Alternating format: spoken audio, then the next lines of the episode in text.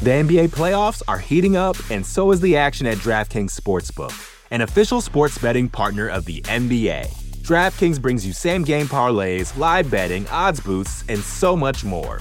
You can download the DraftKings Sportsbook app now and use code VOXMMA.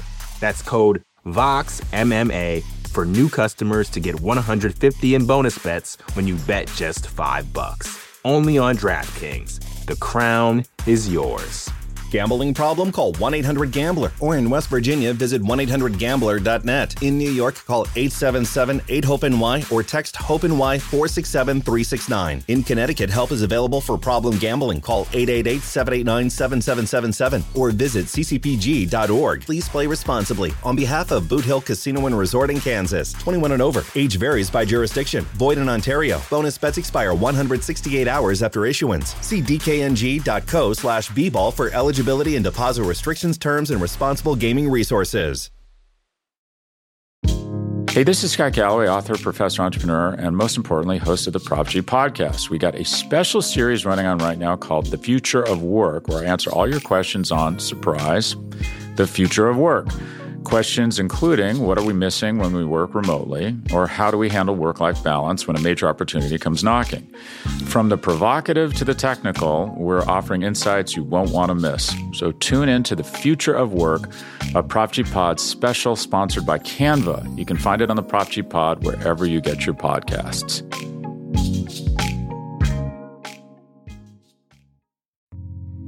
You're listening to the Vox Media Podcast Network.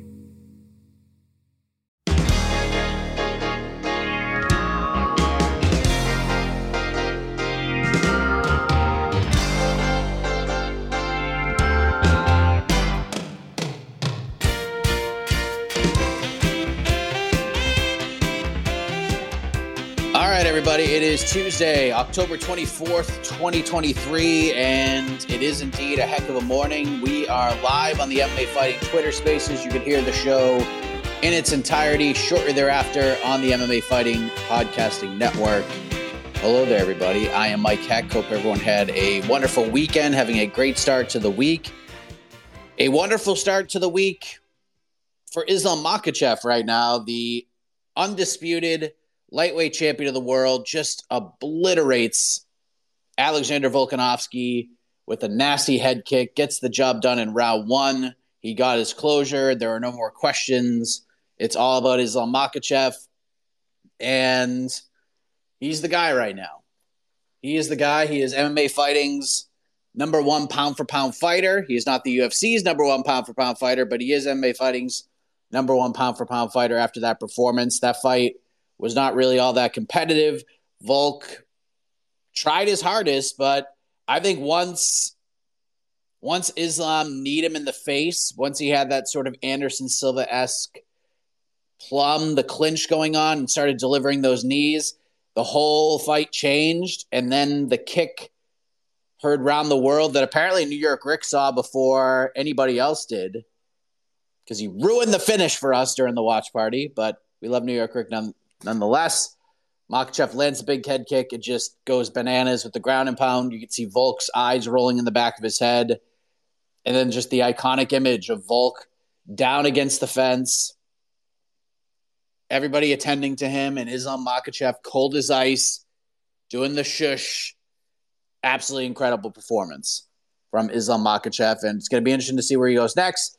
Could be Charles Oliveira, could be Justin Gaethje. I'm down for either. If I had my choice, it would be Justin Gaethje because it's fresh, it's new, we haven't seen it before. But if they give it to Charles Oliveira, I ain't gonna complain about it. But hell of a day for Islam Makhachev on Saturday in Abu Dhabi. Hamzat Chimaev leaves Abu Dhabi with a victory, but he also leaves the MMA community with more questions than answers following his 15 minute decision win over Kamaru Usman. Majority decision. I scored a 29 27 for Chimaev, 10 8 first round. Usman won round two. I thought Chimaev ekes out round three, but if you want to come on here and make a case for Usman winning round three and scoring it a draw, like one of the judges did, you're not going to get a whole hell of a lot of discourse defense coming from me because it was a close third round. It was a very, very close third round. If Chimaev doesn't land that takedown, Usman is winning that round and squeaking out a draw. But Usman deserves a lot of credit for the way he performed. Hamzat Chimaev says he broke his hand, maybe his wrist early in that fight. So that maybe slowed him down a little bit after just a superhuman first round. But kudos to Usman, kudos to Chimaev for digging deep, and kudos to Hamzat Chimaev for the post fight speech afterwards. That was really good stuff. Very positive stuff coming out of his mouth. Normally, he just goes ballistic and starts saying he's going to smash everybody. Not this time. This was the complete opposite of the post fight speech we heard after the Kevin Holland victory. So, Hamzat Chimaev on track in his new weight class of 185 pounds. Not new for the UFC, but new-ish. He's uh, essentially going to be a full-time middleweight now, and he comes in with the win. And then we go to 205. We go to the feature bout. Magomed Ankalaev, Johnny Walker ends with the quote-unquote accidental illegal knee. Scored a no contest or ruled a no contest. Our friend the doctor, Doctor Shitbag, comes in and just asks Johnny a question. Johnny does Johnny things in response, ends the fight. Almost a freaking melee in the center of the cage. Dana White has to come in and, and make sure cooler heads prevail. But it ends in a no contest. If that was a DQ, I would not have been upset about it because at this point, like, what constitutes a DQ at this point? Like, really? The doctor was bad. The referees, for the most part, were pretty bad on Saturday. It was just a weird card altogether, but still really good up the top. Ikram Aliskerov is a bad, bad dude. Just a, just destroys poor Warlley Alves with the flying knee. That guy's going to be a problem. I want to see him fight Robert Whitaker next. I don't think that fight happens, but that's the fight I want to see. Test that dude. Let's see what he's let's see what he's got. I think he's I think he's one of the five best middleweights in the world right now. I really do. So let's see what he can do. Said Nurmagomedov punched a, a, quick clock, 73 seconds, gets the guillotine over Muin Gafurov. Nicely done. Muhammad Mokaev, who I didn't even realize until hours later, maybe it, was, might, it might have been Sunday, that he was down two rounds on two of the judges' scorecards to Tim Elliott before getting that arm triangle in the third round. Another submission win. Solid performance. Be interested to where Mokaev goes. You got patient Trevor Peek. We got the groin kick heard around the world. That has still been just this big dispute on social media. Should it have been a no contest? Should have been a TKO for Javid Basharat? But all I know is that Victor Henry, who is one of the toughest dudes you will ever see at 135 pounds, was screaming in agony. And the doctor basically told him, you know what? you didn't get hit in the balls, you shouldn't be essentially feeling the pain you're feeling because you didn't get kicked in the balls. That guy sucks, the doctor. And now it's a whole thing with Victor Henry and Josh Barnett and Javid Basharat and Dewey Cooper going back and forth on social media. Can't handle this shit. Can't handle this shit. But hopefully Victor Henry is okay. Guess the pills are going to be useful moving forward, as as he so eloquently put it on social media. But that's tough, especially one. That was one of the fights we were looking forward to. SD Dumas gets a decision win. Not a fight we're going to go back and watch again. Mike Breeden is a friggin' psychopath. Muhammad Naimov proves the theory. Just cheat your ass off and you'll win. And that's what happened. Victoria Dudakova wins a unanimous decision she was one of the higher, bigger betting favorites. I had a bunch of parlays going on, and she was she was a part of almost all of them. So I kind of sweat that one out a little bit, but she gets a win. I kind of feel like Jinh Yu Frey might not be long for this UFC world any longer. And then we got the debut of Shara Bullet against Bruno Silva, and it was a fun fight. And Shara did Shara things, but Bruno Silva exposed some holes in his game. He's going to have to shore up that defensive wrestling. He's going to have to get back, learn how to get back to his feet. It's going to have to be better with his takedown defense, or it's this is a division you're just not going to do very well in.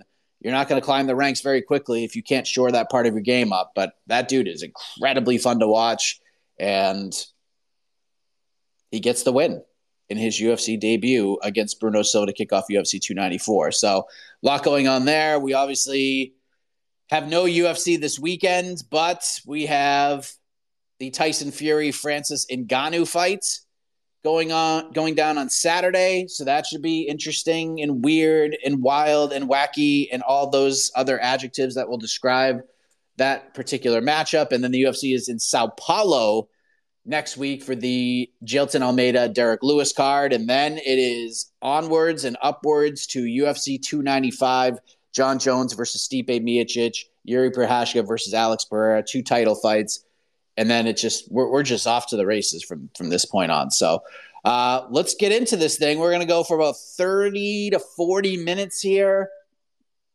But let's see what you all have to say. We will begin with Tom Morell. Tom, go ahead. Maximus. For me, the real winner uh, on the weekend was Usman. You know, I think he surprised so many people. And you think an Usman with a full training camp could well have had a, a, real shout of winning that fight. But whether he does or doesn't get the chance to fight uh, uh, Hamza again, my question is twofolded. Has Usman created a blueprint on how to beat Chimaev when it comes to body type? Because sometimes maybe Hamza might be too tall for his tactics that he employs. So has Usman created a blueprint in terms of body type and tactics against Hazma, uh, uh, Hamza? Question one. And question two, who's next for Usman in the division, Mike, in your opinion? Hmm. Has he created a blueprint?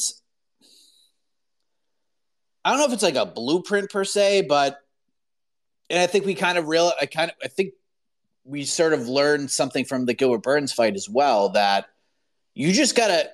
The big thing with Hamzat is, and it was kind of the same. It's not exactly the same as Alexander Romanov, right? Because his Romanov's drop from round one on is just so bad. But Romanov went into the UFC and he was just wrecking dudes in the first round, like just killing them. And then you have guys like Marcin Tybura who can survive the storm and goes on to win the fight. And I, it's this is again, this is not exactly the same, but Gilbert Burns had a really tough first round, but survived it and then turned it on, made things really, really competitive, and almost won the fight. There were still people I talked to who feel like Gilbert Burns won that fight. So I don't know if it's a. I think it's pretty clear at this point, and I know Sh- and Chimaev can someone improve that, I guess, but I don't know if that sort of takes away what makes him great. You just got to weather a storm. If you can weather that first round storm, you have a chance to beat this guy. You got a shot. And I think that's what Usman sort of proved. Burns proved it as well. And to me, while Usman was, and, and I, I would guess I would agree. Usman is the biggest winner. I feel like his stock rose the most on Saturday maybe Islam Makhachev. I would say Islam Makhachev's probably the the real winner, but Usman's right there. He created a lot more questions about Hamza Chimaev.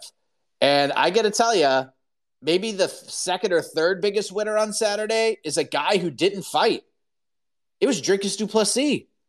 Dricus Du Plessis probably went in watching that fight as it began I was like, oh man, I have to watch these two guys fight, and then the winner of this fight is going to go on and fight for the title that I should be fighting for.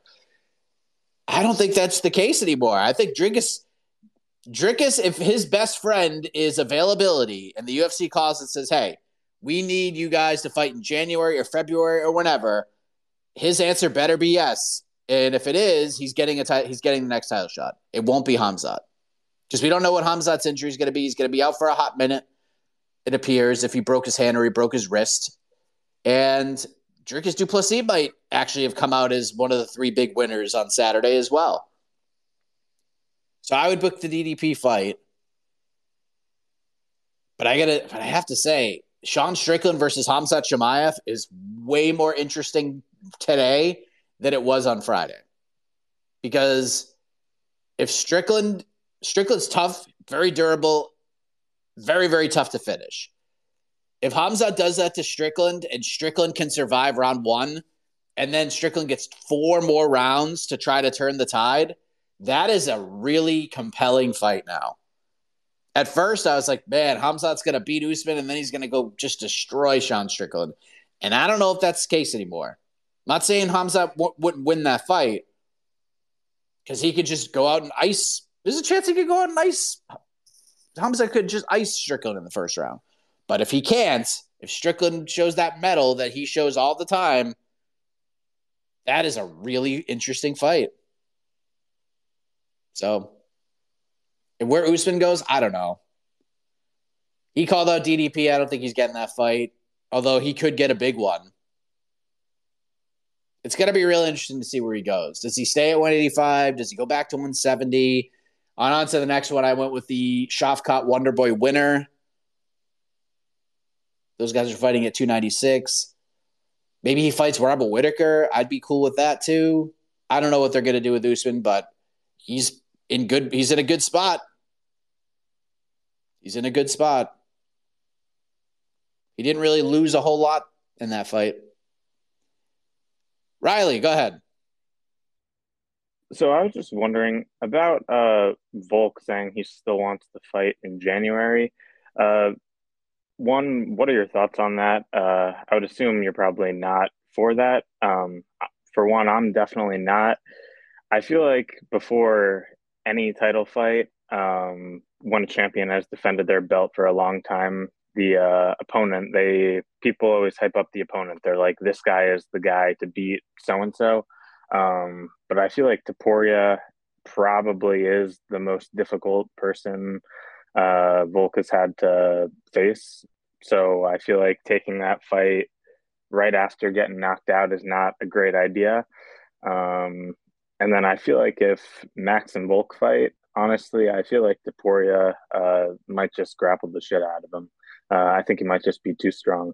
Um, yeah, what are your thoughts? Thanks, Mike. Have have a heck of a morning.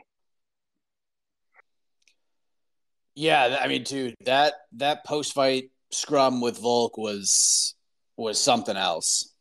It really was. That was just raw and real, and you, I think you got to know who Volkanovski was more in that twelve to fifteen minutes than maybe you than we ever have.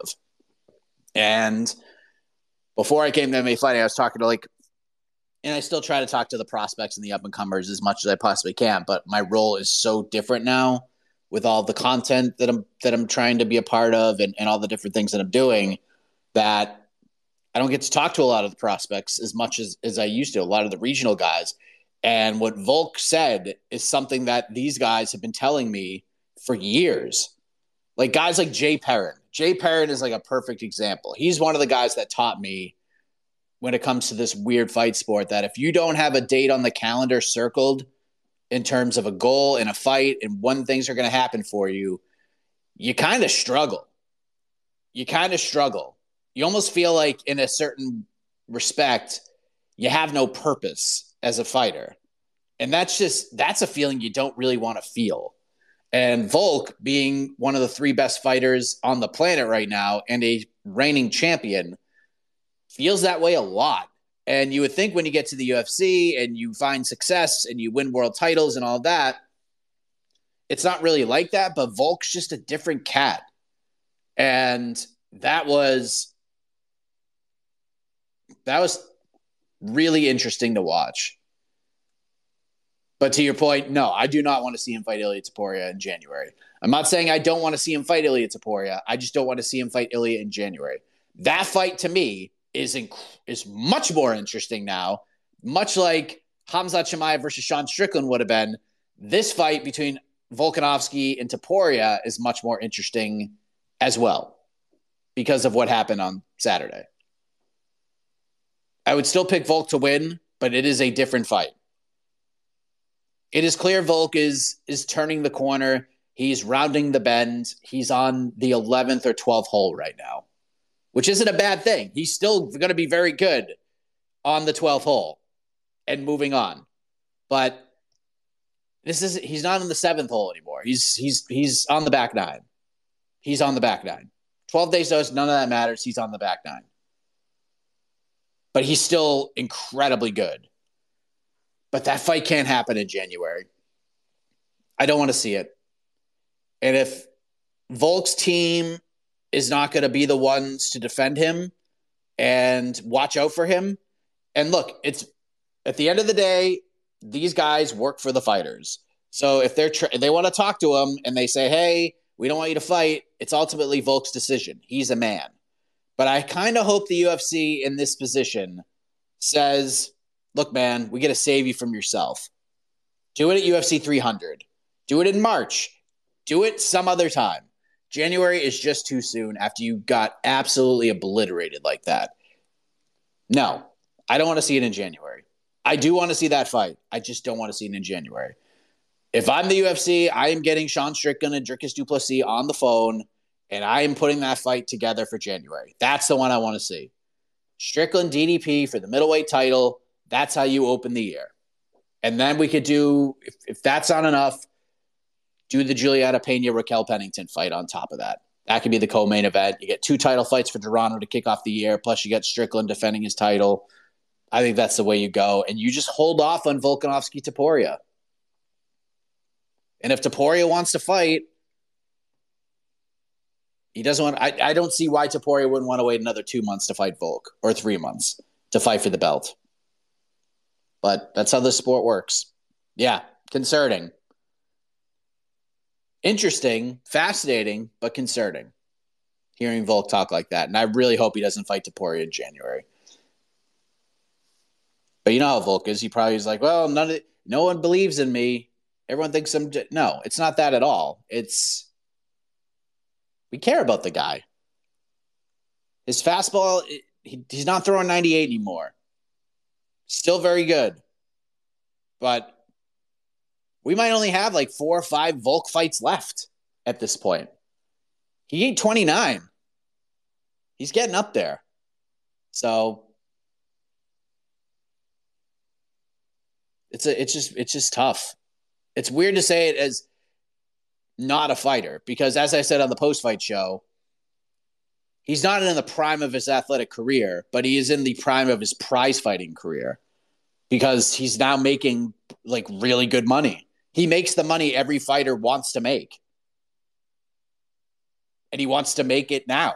And he wants to make it as many times as he can, over and over and over again. But you got to save the man from himself. The NBA playoffs are heating up, and so is the action at DraftKings Sportsbook, an official sports betting partner of the NBA. DraftKings brings you same game parlays, live betting, odds boosts, and so much more. Don't miss out as the NBA postseason winds down. And new customers to DraftKings can bet 5 bucks to get 150 in bonus bets instantly. You can download the DraftKings Sportsbook app now and use code VOXMMA. That's code VOXMMA for new customers to get 150 in bonus bets when you bet just 5 bucks. Only on DraftKings. The crown is yours.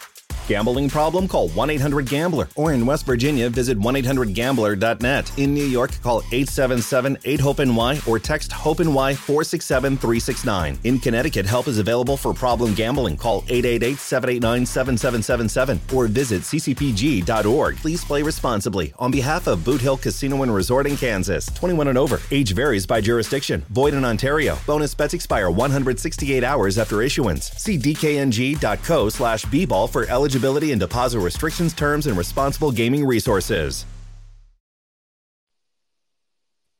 CV, go ahead. Hey, Mike. Heck of a morning. Um, I'm, I'm not. I don't want to bring down the vibes here, but um, do you think uh, 294 should have been given the 151 treatment and should have been just like scrapped altogether? Um, not, like I'm not, like obviously not because you know the UFC is trying to make money, but like I mean, the main event was, uh, you know, like it's supposed to be the Oliveira rematch, but you know, we had to get the Volk um, short notice fight, and man, like it kind of ruined the first fight between him and Islam for me, just because you know it was just like a first round KO, and like this matchup could have like really marinated, like maybe for a year or two. Um, the co-main event um, wasn't like uh, an amazing fight or whatever, but it was like intriguing in a sense that Usman was like like kind of competitive against against Khamzat, and like that would have been a nice main event, even though like um they weren't really like planning to match those two up uh, in a fight. And like uh, I mean, the, like the rest of the card too, man. Like the horrible um that fucking doctor. Um, plus, we got all like the the staph infection uh, nonsense. Like, I don't know. I'm kind of like rambling on here, but like, yeah. What are your thoughts?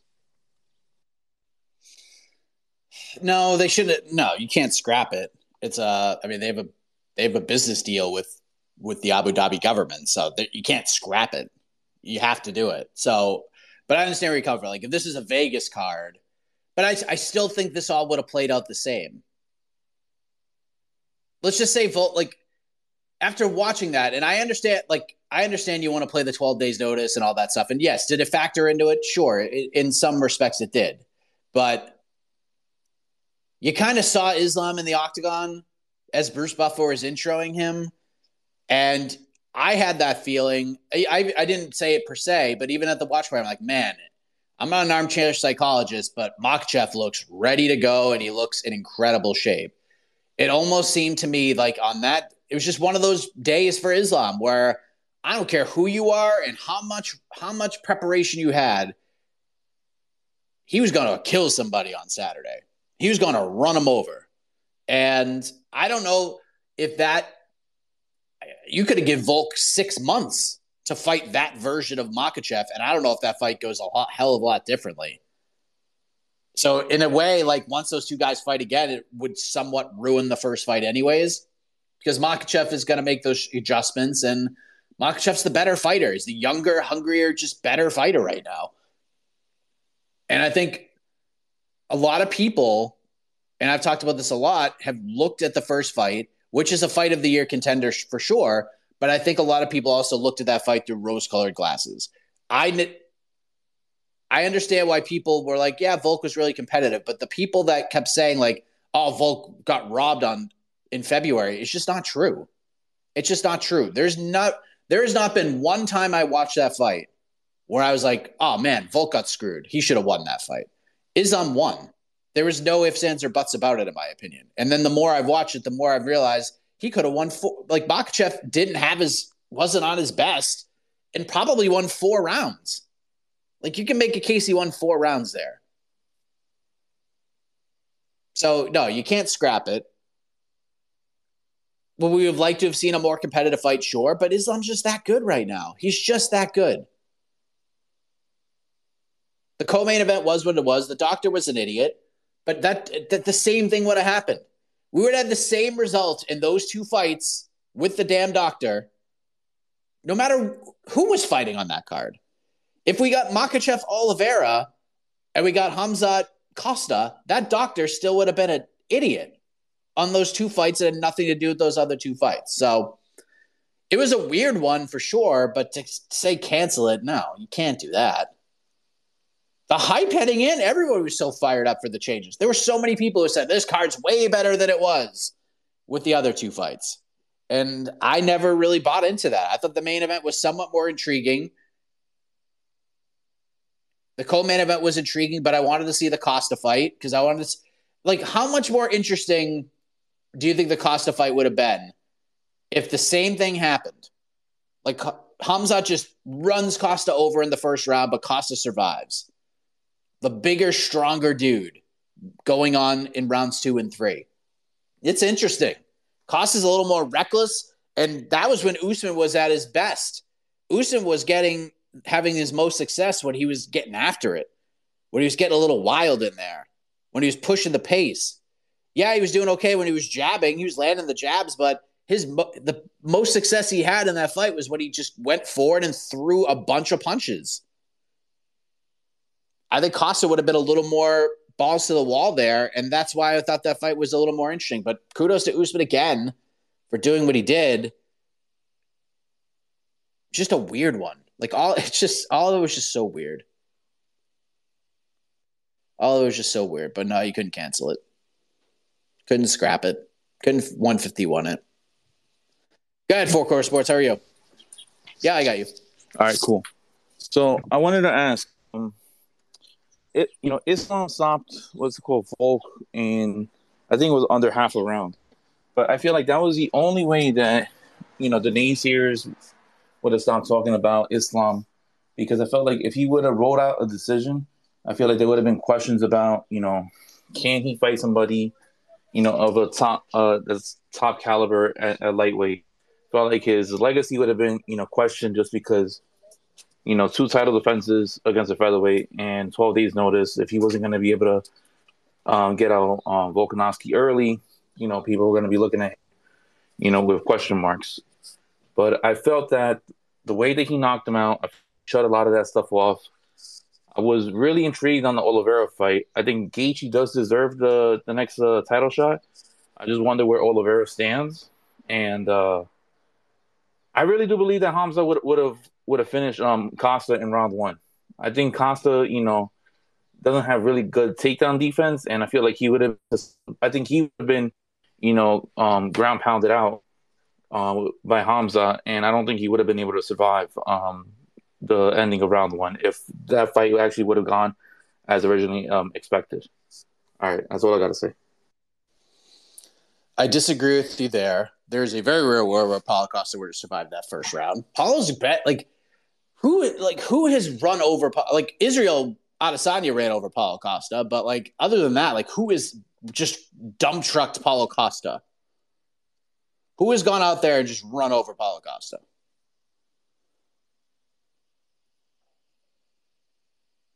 Nobody. Marvin Vettori, like Marvin Vettori'd him And just that weird card in 2021 where Costa's like, nah, I don't really give a shit. I'm not going to make weight. We're going to do it at 205, all that weirdness. Izzy killed him. But other than that, like, who has done that to Paulo Costa? Paulo is a very tough, durable guy. I know Luke Rockhold is not the Luke Rockhold who won the UFC middleweight title and was the Strikeforce champion and all that. But Luke Rockhold got Paulo Costa in some really tough spots. And Luke Rockhold is one of the best of all time with top position grappling and inflicting damage. Like normally when when Luke Rockhold gets you in a in full mount, he kills you. He kills everybody. That's what made him so good. That's what made him the best middleweight in the world at one time. And I know he was on the back nine, but Paulo was able to survive all that. I don't know. Could could it have happened? Sure, but Paulo's not like a scrub on the ground. Could Shima, like Chimaev's best chance to get him out in the first round to me was a knockout. Scramble fest on the ground. Like I actually think Costa would have done similar, if not better, than Usman. That's and that's why I like that fight so much. I think people are just vastly underrating Paulo Costa, and he's just a bigger, stronger dude. Like, would he be able to control a bigger, stronger Paulo Costa? Like Usman was in good shape, but he's a big dude. But Costa would have been like right around the same size and stature as Chimaev, if not bigger. That's why I wanted to see that fight. So I I don't necessarily agree with you in that in that aspect. So, and then yes, I do agree with the other thing. Islam, to me, I, I don't think he. Look, if Islam beat Volk, cool. Like you, it, I wouldn't have, wouldn't have been a twelve days notice. Would have been well, it's unimpressive, and I understood the narratives heading into the fight that, and I understood sort of the what could have been in the aftermath of the fight. If Makhachev goes out in 49 46 as Volk, well, Islam couldn't finish a featherweight coming in on 12 days' notice. That would have been the reaction from a vast majority of the MMA community. Not everybody, but you know who I'm talking about. There are people out there who would have been like, eh, not a great performance from Islam. It was boring, yada, yada, yada. And if Volk had beat Islam, then Islam's cooked. So it was kind of lose lose in a lot of ways for Islam, unless he did what he did on Saturday. Just annihilating Volkanovski. Now you can't say you can't say a word about it. He went out there and blasted Volkanovski. It was it was so impressive. It was so impressive. And there are people still out there who throw out the excuse 12 days notice, yada, yada, yada. You can't. You can't throw out the excuse. Volk is a grown man. He is a grown adult who could have said no. He said yes. He was giddy about that fight felt he was ready. And then he got annihilated by the best fighter in the world right now. He's the best fighter in the world right now, in my opinion, is Makhachev. So But yes, in the overall grand scheme, trying to please everybody, which you can't, this this is the only way you could please most people is by going out there and just killing them in the first round. That's exactly what he did. So as good as it can get for Islam Makhachev. Cole, go ahead. Morning, Mike. Morning. I appreciate you shouting me out on the preview show and on the fucking watch party. That was fucking awesome seeing that. So great question. I mean, it's a great question. So the question is, like, did the people win on Saturday night who we needed to win for that the top four or top or four of the top twenty to be a thing? I think so. What do you think? I think I think we're closer than we were heading in. So if you guys aren't like if you don't know what we're talking about, the question was that Cole presented last week after talking to a buddy of his was are we going to look back at UFC 294 as the night or the card where the four fighters in the top two fights will be top 20 all-timers in the history of the UFC? And it's a really interesting question because two of the guys are there. I think Volkanovski and Usman are already top 20 guys. Makhachev was really close, and Chimaev not there yet, but could get there. I think this. I think Makhachev is there now. Like I think there's a very. I think you can make a case Makhachev is top 20. Not he ain't gonna be for everybody, but for me, I think I could talk myself into it. He beats Justin Gaethje. It's clear as day. Clear as day to me. Khamzat, I don't think he, I don't think he lost anything, but I don't think he gained anything. I think he's just exactly where he is, where he was heading in.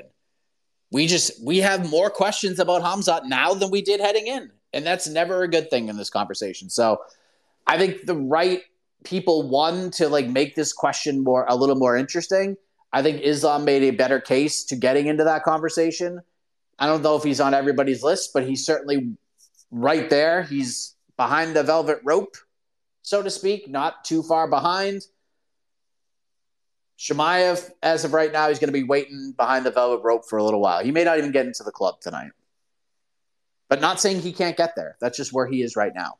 Potential wise, he is going to be there. But we just still got all those questions that have not been answered yet. And that's a problem with this conversation. So I would say we went from two to two and a half, maybe three, but Chimaev didn't improve at all. But he's still the most interesting fighter in the UFC right now because we don't know how good he is. We don't know anything about him in terms of his greatness potential. But he still finds ways to win. So I'm impressed. And I know there's a lot of talk about being impressed with Usman on this show, and there should be. I'm also impressed with Chimaev. If he broke his hand and broke his wrist in the first round, if it's as bad as he says it is, and still dug deep in round three and found a way to win, like you should, he deserves a lot of credit for that. That's championship medal right there. That's championship medal. And he did the same in the Gilbert Burns fight. And I took a lot more positives from the Gilbert Burns fight than most this one, I understand why some people don't take those same things away.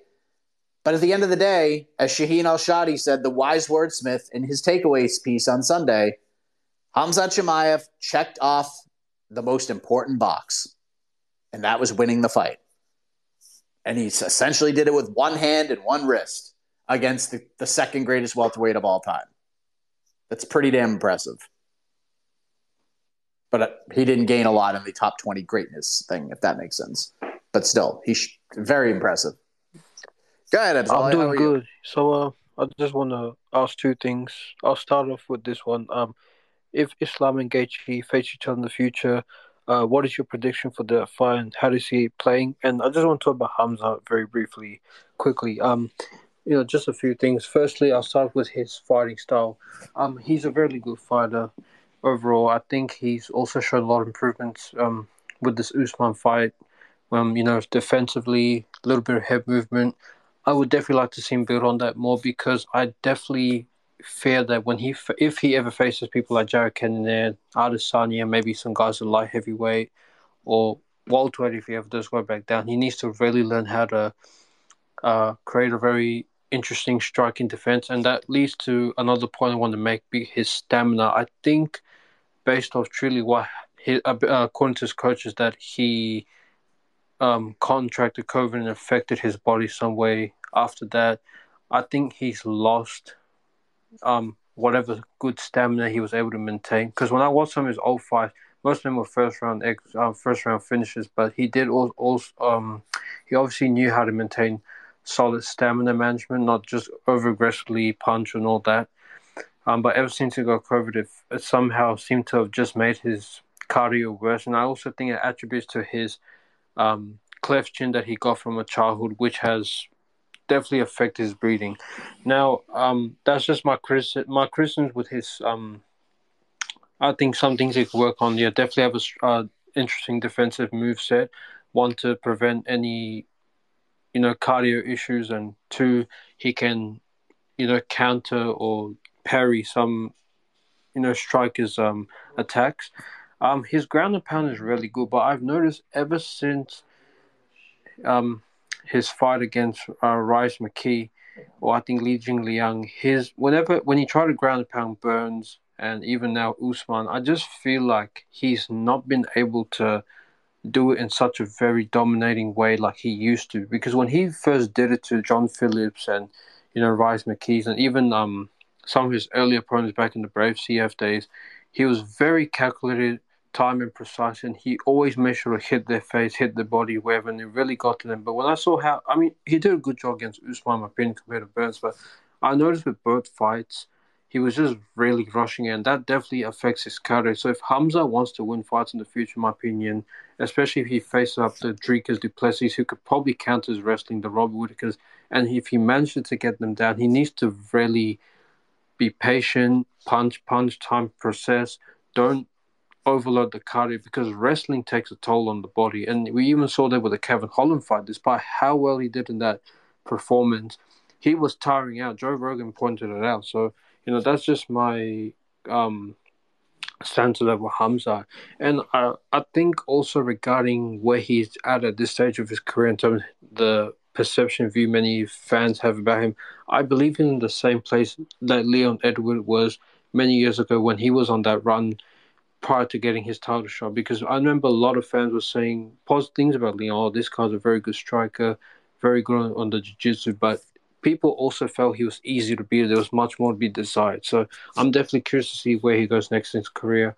And I would definitely like to know your thoughts on that. Thanks, man. Have a great day. Thank you, sir. Um, yeah, I don't know. Yeah. Hop out, Abzalaya. I don't know what I can't I can't uh there we go. I got you. Okay. Um, look, he won, man. Like again, he won, and didn't have his best night. Far from it. And nobody in the history of the UFC, and probably will never see it again, somebody manhandle Kamaru Usman like he did. Like you have to be impressed with that. He looked like the best fighter we've ever seen for five minutes against one of the best fighters to ever step foot in the octagon. But again, we have the injury. He's fighting with one hand. And despite all of that, and despite losing the second round, despite all of the momentum going the other way, he dug deep and found a way to win the fight. So I am incredibly impressed by that. Incredibly impressed. Now, is he, did he have top notch cardio? No. Did he need it? No, because he still won. He still won the fight. So there's room for improvement, but still, that's to me makes him almost as scary now as he was heading into that fight because severely compromised, like momentum not in his favor still finds a way to take down the best defensive takedown artist in the history of the sport and still managed to get him down and win the fight. Like, you can't teach that shit. You cannot teach that shit. There's obviously room for improvement, but you cannot teach what he did on Saturday. You can't. And Usman deserves a lot of credit for hanging in there and all that.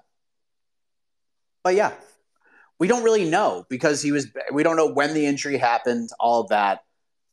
So I give him a little bit of a pass. This is still Kamaru Usman. Like 12 days notice or not, that's still Kamaru Usman he beat. And that was really impressive. Can you do the same to Sean Strickland? I don't know. And I feel like Usman left a lot, as, as impressed as people are with Usman, and, and they should be, I think Usman left a lot in there. I think if Usman was more aggressive, he might have even he might even gone out and finished Khamzat Chimaev. When he started to throw more, when he started to get a little more crazy, that's when he was doing his best work. I even said like in the build-up, like Usman's best chance to win this fight. There are two things. One, if he gets taken down, stay off your back. Because if Chimaev starts to posture up on him early in the first round, he's going to get killed down there. And Usman did a great job. Yeah, Us- Chimaev had him had his back and had the hooks in and had the body triangle and all that. That's not the position Usman needed to avoid. The position he needed to avoid in that first round is him being on his back. And Kamaru did a great job defensively and was able to survive. Did really well. But the other thing was Usman had to had to lure Chimaev into a battle, into an absolute war on the feet. And while he was still winning and landing that jab and, and finding success on the feet, Usman was finding more success when he was throwing combinations, when he was getting a little more reckless, when he was throwing more than one punch. I just feel like Usman left. I think he's going to go out of that fight feeling, man, I could have done more. I could have done more. But still, 12 days notice, went in there and did the damn thing. So we'll see where he goes. I, I mean, again, we don't know how long Chimaev's going to be out for. We don't know how bad the injury is. I feel like DDP should get the next title shot. Strickland DDP is still interesting to me. Strickland Chimaev is really interesting now. I think this is probably the best result because now Chimaev, who is looked at as a wrecking ball, now people feel like, all right, maybe, maybe the right guy with the right style can beat this guy. Like if he fights Sean Strickland and he 10 8 Sean Strickland, which is very possible, but Strickland survives and gets back to his feet and we start round two, you're telling me that a lot of people out there from a betting perspective aren't going to go on to DraftKings and hit live odds betting on Sean Strickland? Bet they would. Bet they would. This is actually a really good result. The intrigue surrounding Chimaev is actually bigger, and there's more questions about the man. There's nothing wrong with that. But as Shaheen said, as I noted earlier, he checked off the most important box. He won the fight. And that's all that matters. He won. J Mac. Mike, can you hear me? I got okay, you. Great. Uh, yeah, so that was most, one of the most bizarre cards I've ever seen. Um, yeah. yeah, from from like the very beginning, it just seemed like it was going, it was going like, uh, you know, crazy. I mean, like, you know, the the referee. What's the deal with the referee? Like, I, I just don't understand. He asked a question, he answered the question. It wasn't like he didn't answer it. He just said the desert. I mean, that's kind of like what Johnny Walker does. He's kind of a nutty guy, you know. Um, and then and then it proceeds to be a disqualification, or it wasn't a disqualification. So that was what I was going to ask you actually is why was it not a disqualification? I've seen like Peter Yan, for instance, when he threw the knee against um, Aljamain Sterling, it was called a disqualification because when you throw a knee to a downed opponent, it's obviously on purpose. So I was just wondering if you could explain why that wasn't a disqualification. And uh, have a great day. I appreciate it. It definitely could have been a disqualification. It definitely could have been a disqualification. It depends on how you look at it. Depends on how you look at it. Because like when the knee was thrown at first, I'm like, ooh, I don't think he meant to do that. And then if you slow it down, you're like, eh, it's kind of hard to deny that. Like maybe he just, I don't know. The Jan one is like so calculated. It's like you can see Jan have like an internal conversation with himself where like he knows it's wrong and he just says, fuck it, I'm to throw it anyways. So like that was as clear cut of like a DQ knee as you'll ever see. This one was close, but I'm not like I didn't even with all the replays. I'm like, yeah, did I think it'd be like Jan like meant to knee Sterling in the face? I mean, let's let's be honest. He absolutely meant to knee him in the face. He was just like, hmm, I shouldn't do this, but boom, I'm gonna do it anyways, and he did it. Magomed's a little more split second, but again, you want to make a case that it was a DQ. I, I don't hate you. I ain't mad at you. But it was deemed accidental. And you can't look at the Yandi from any angle at any point and deem that accidental. You just can't. So that was like the big difference. If it's deemed accidental, they look through the replays, the other officials agree, it's a no contest. That was the difference. Jan's is not accidental at all. Like you can make, I can make a video right now, just like a fun content video of like Jan having a 30 second conversation with himself, being like, man, maybe I shouldn't do this. I might lose my title. Oh, there's no way he's going to get out of the fight. Well, if I land this knee, it's a good advantage. I'm already winning. Aljo knows he's, he's losing. And he's just like, but I shouldn't do it. And then the devil on his right shoulder is like, just throw the fucking knee. And he's like, okay, boom. And he throws the knee. It just, it was so blatant.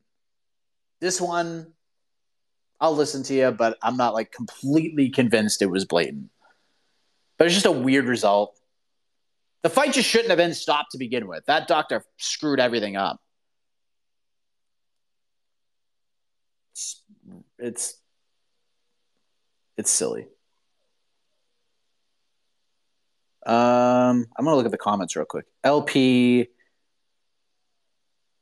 have you seen Dewey Cooper arguing with Josh Barnett about the low blow? Any thoughts? Um, I don't like. I I I get where both guys are coming from. Like, do, what's Dewey Cooper supposed to say? Is Dewey Cooper, as the coach of Farid Basharat, supposed to say, "Yeah, Josh, you're right. It was illegal." Of course, he's not going to say that. But that that might be one of the most interesting strikes ever thrown in MMA, because like the more you look at it, the more you think, you know what? It doesn't look illegal didn't look like it really landed illegally. But then you see like DC laid it out perfectly because like when they showed the replay during that moment, they showed Basharat's foot like on the upper thigh. And then DC is like, no, no, no, no. Like he's like, rewind it like a half a second. And you saw the the toe, like three of the toes in between the legs. And you could hear it too. Like you could just hear it. And Victor Henry, like I said before, is maybe the toughest, is one of the toughest guys. Dude has fought in Japan, he's fought Verizon, fought everywhere. And he's fought some really good dudes, and no one's been able to get that man out of there. So you think he's faking it? Like that, the whole notion that he faked it, that he quit, I hate. I hate that whole thing. There's no way. There's no way that he just quit. The way like just look at his face. There there is no actor on earth who could portray that as painful as he did. So no this whole notion that he quit and and all that is is fucking stupid. Um but if you want to play the was it legal was it illegal game there's cases to be made. But sometimes and i forget who said this i don't know if it was like ak who said it or somebody else that i saw sometimes a legal shot can land in an illegal spot and I just think it was bad luck, really. But to say like Victor didn't get kicked in the ding ding and he was faking it and that he quit and was trying to find a way out of the fight, I don't agree with that at all. I don't agree with that at all. Let's just let these dudes run it back and we'll answer the questions for good. That's the beauty of the sport. All right, we'll take a few more and then I got to get going. Henderson, go ahead. Hey, Mike. Good morning, man. Um, I wanted to talk a little bit about Volk and just the booking of the fight. You know, um, one complaint that I have about the UFC is that they don't seem to treat their like best fighters and champions in a way that actually helps them grow and be like long term popular. And what I mean by that is they very rarely give champions I wouldn't say a warm up fight, but very winnable fights. I mean, I guess they did it with Izzy and Strickland, but it didn't work out for them. But with Volk, they had a very popular champion. He already had a fight booked. And I understand he wants to take it, but he's not really in charge. And all this did was throwing him in in short notice. He took damage, which is not good for him long term. He also lost and got finished for the first time, which is also not good for him long term and his popularity. And it didn't really help Islam that much. I mean, maybe among like the diehards, um, they could say, "Oh, Islam finally finished Volk," but with the short notice and everything, it's not like that's really what's coming out of this. So I feel like it was just a lose lose. And as much as I disagree with a lot of the things Jed says, I agree on this one. And I think that they should have just let it be Gamrot or found somebody else and used Volk in the normal way that was already succeeding because I'm worried as a Volk fan now, this might set him on a, some weird trajectory where either he's hurt or he misses a fight or they do an interim title instead. And it just seems totally unnecessary. So I just wanted to hear what you thought now that we've seen the results and we've seen how it played out, what you think of the booking and maybe if it would have been better just to go with Gamrot. I, it's it's tough because it's so hard to answer these questions with the like knowing the result. Because if Volk went in there and finished Islam, like we're not having this conversation. We're thinking the booking is brilliant, or maybe you're maybe people say, "Oh, well, you just screwed Islam because he was supposed to fight a guy that he stylistically could beat 95 times out of 100, probably." So it's just tough to answer that question already knowing the result Having said that, I do disagree with a couple of things. One, I think Islam came out of there smelling like roses, and I think it's because of what happened. Him just icing Volk and lamping him the way that he did, this was the best thing that could have happened. MMA Fighting's global rankings, he is the number one pound for pound fighter. The only rankings that matter, he is the pound for pound guy. That's it. There is no discussion. There is no controversy. He is the guy. He is the guy. And I just don't, you have to also put into perspective that this card in particular, from an annual basis, is treated differently than your typical T Mobile Arena pay per view. This is in Abu Dhabi. This is with a government that demands essentially and that is paying for stacked cards. They're paying for big cards. Like, look at every Abu Dhabi card. Look at the one two punch. Look at the main cards.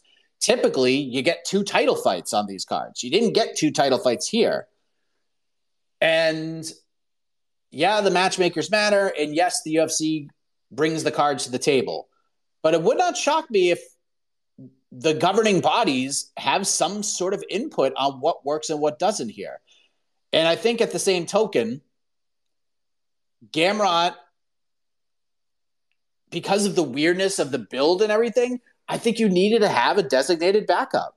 And I think to me, this is the UFC saying, like, hey, we're going to put Volk on the posters and all that. But if we get a Holloway Habib type of moment where Holloway can't make weight or Volk can't cut weight or something weird happens, we have a backup in place because Islam Makhachev has to fight on this card. He has to. And this is just to them like, hey, this is this guarantees that Islam fights because this is I'm not going to say no to fighting Mateusz Gamrot on like three days' notice. But should they have gone with Gamrot? I mean, in hindsight, sure, but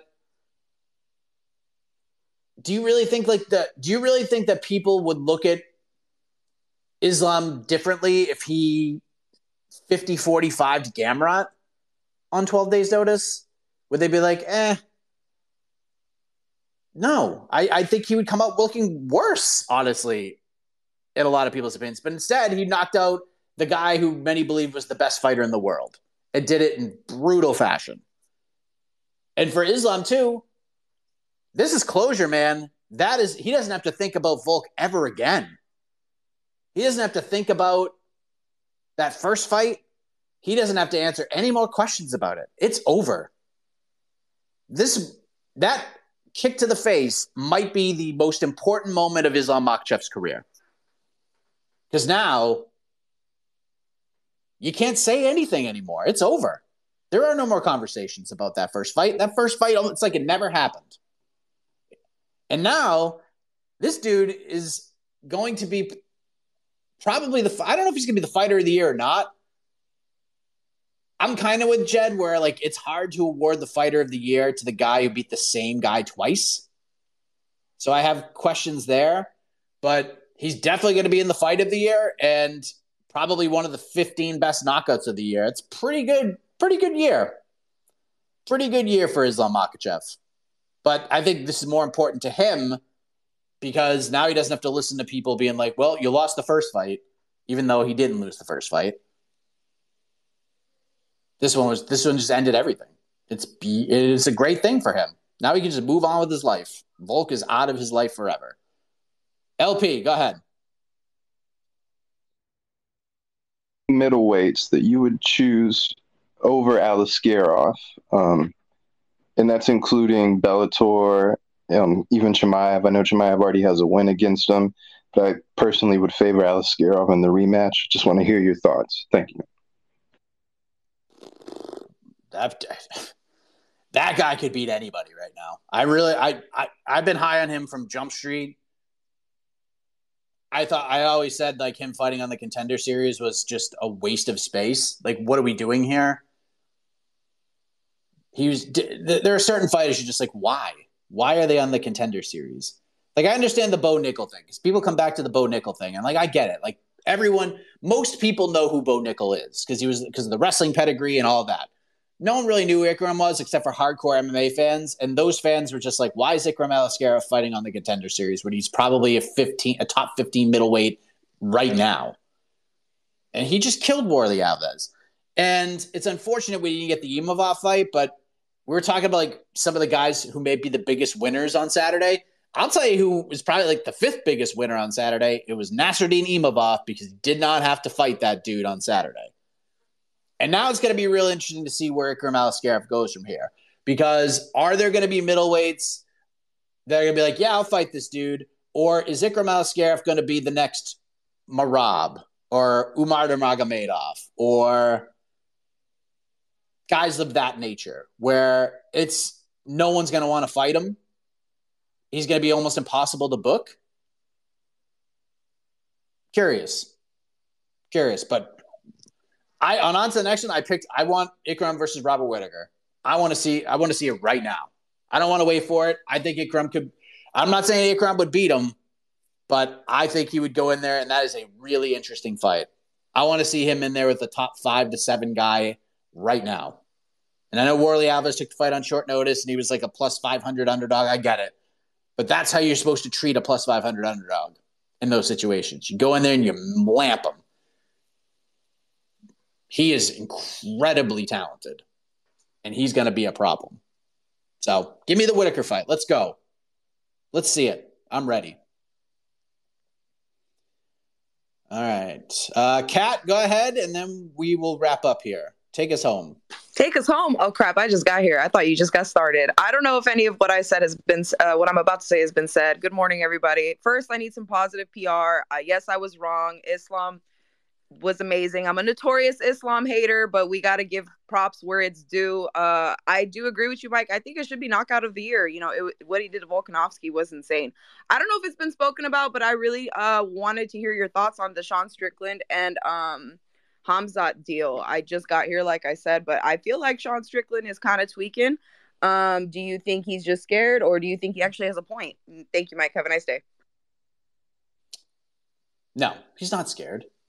He's not scared. Look, I told the story. Like, I shout out to Marc Raimondi who put out the whole "this is how we got here" thing. But if you listen to this program like two week, like after this fight was booked, if you listen to Heck of a Morning, I don't know if it was fr- it was Free for All Friday, last Friday, eight days before UFC 294, and I said I had a story about how this all came together, and I told you the story. The first phone call that the UFC made about replacing Paulo Costa was to Sean Strickland. They said, Sean, why don't you defend your title against Hamza Chimaev on this card? And you want to know what Sean Strickland said? Fuck yeah, let's go. Of course, his team was like, what? What? What are you doing? No, no, no, no, no. You're the champion now. You don't need to do any more favors. Take some time off, dude. Like you just won the belt a month ago. But you know Sean Strickland. Sean's like, yeah, I'll fight him. And his team's like, no, no, no, no, no, no, no, no. You're the freaking champion. You just won the belt. Enjoy it for a hot minute. Let them come to you with like, like you don't have to do this anymore. Is basically what they were saying. And Sean was like, fine, cooler heads prevail. Sean wanted the fight on three weeks' notice because that's when he got the call. He absolutely wanted it, and he said he wanted to do it, and his team talked him out of it. And then it was going to be Cannonier. We know about what happened there. And then Costa might have been able to go, and now Usman came in. So that's that. That's how there, Sean Strickland is not scared at all. And the next thing I'll say is, if I'm Sean Strickland, I'm doing everything in my power to fight that guy, to fight Hamza Chimaev next. That's the fight I want. I'm going all in on Chimaev. That's it. DDP is a really tough fight for him, but after seeing what just happened on Saturday, if you're Sean Strickland, you're going all in on the Chimaev fight. You find you have a path to victory. And the path to victory is just survive five minutes. If you if Sean Strickland survives five minutes against Hamza Chimaev, and that's an that's a, that's an if, because Hamza can get anybody out of there in round one. But if Sean Strickland can be savvy enough and defensive minded enough to get to round two, then Sean Strickland has a very good chance to win that fight. That fight is so much more interesting to me now than it was heading in. Sean could beat Hamza Chimaev. He's got to get out of the first round, but if he can, he has a chance. And Sean is not wrong when it comes to like, does he deserve the next title shot? No, he doesn't. Dricus Du Plessis has deserved it all along. You go out there and you finish Bobby Knuckles the way that he did on a card like that, especially when everybody was not only one questioning the matchup, but two didn't think he had a chance in hell of doing it. He's the number one contender. But because he couldn't turn around on two months' notice to go to Australia and fight Israel Adesanya after fighting Bobby Knuckles, he's out of the title picture? Like, that is so stupid. That is so stupid. So I agree with Sean. I don't think Khamzat should get a title shot off that win. Du Plessis, it, even if he went out there and finished Usman, like to me, he would have gotten it, but still, I don't think that's enough to jump DDP after what he did. But I also understand this is the UFC and none of that matters. This is about putting butts in seats, which is why I've been saying maybe the third biggest winner on Saturday was DDP. This is as good as it could be for DDP. Watching that fight, watching Chimaev squeak out a majority decision against a welterweight on 12 days' notice, that's huge.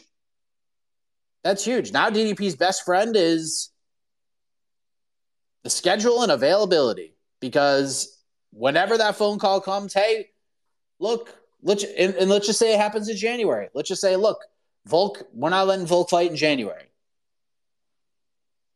But we need a title fight in Toronto. DDP versus Sean Strickland. Let's go. It, it would be it is imperative that DDP says yes to that. Because they ain't gonna they ain't gonna let him skip another one. But yeah, I don't disagree with Sean.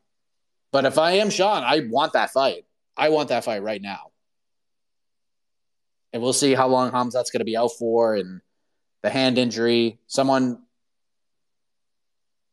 jumped in the comments and said that it happened in the first round when Usman sort of DDT'd himself to shake Khamzat loose. But again, I, I also give Khamzat credit for the performance. Like, is it was it what he needed to solidify a title shot? Probably not. But he won. He won, and he was compromised, and he was losing the the momentum was leaving his side altogether. But he dug deep in the third round and he got the win with one hand against the second greatest welterweight of all time. Pretty wild. Pretty wild. All right. Uh, Panda and Karthik, I see you. I'm screenshotting, but I have to go. I got to go. So thank you all very much. You are all great. Uh, and we'll be back on Thursday. And Panda and Karthik get to jump the, the line and get up front. But appreciate it. Uh, I am working on as well, uh, editing up the first edition of Swing Rounds with Chris Weidman. Uh, so hopefully, I don't know if it's going to drop this week or next week, but I'm starting to put it all together. It's going to be sort of like a a teaser more than anything. Like it's going to be an episode. It's not just going to be like a three minute video, but it's going to be um, it'll be lengthy to some extent, but it's not going to be like what I'm going to do fully because I'm only one person and I can't. I just basically needed somebody to film it. Um, and then some other things that we're going to tweak out, but it is still pretty funny shit. Uh, I play absolutely horrifically, and you guys will get to see that. And hopefully this week, maybe next week, but I'll be working on that this week. It's gonna be a busy one. We get Ngannou versus Tyson Fury, that whole thing that we're just gonna have to wait till it ends. And uh, there you go. So we'll see you guys Thursday, 10 15 a.m. Eastern. Until then, have a great rest of your Tuesday and have a heck of a morning.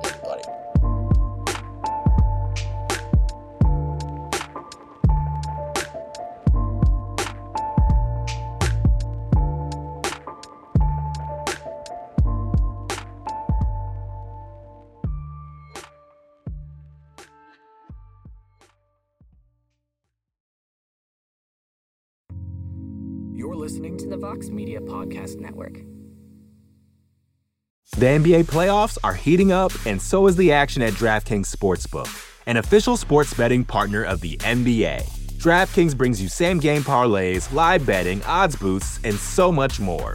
You can download the DraftKings Sportsbook app now and use code VOXMMA. That's code VOXMMA for new customers to get 150 in bonus bets when you bet just 5 bucks. Only on DraftKings. The crown is yours. Gambling problem? Call 1 800 Gambler. Or in West Virginia, visit 1 800 Gambler.net. In New York, call 877 8 HOPE NY or text HOPE NY 467 369. In Connecticut, help is available for problem gambling. Call 888 789 7777 or visit ccpg.org. Please play responsibly. On behalf of Boot Hill Casino and Resort in Kansas, 21 and over. Age varies by jurisdiction. Void in Ontario. Bonus bets expire 168 hours after issuance. See dkng.co slash bball for eligibility and deposit restrictions, terms, and responsible gaming resources.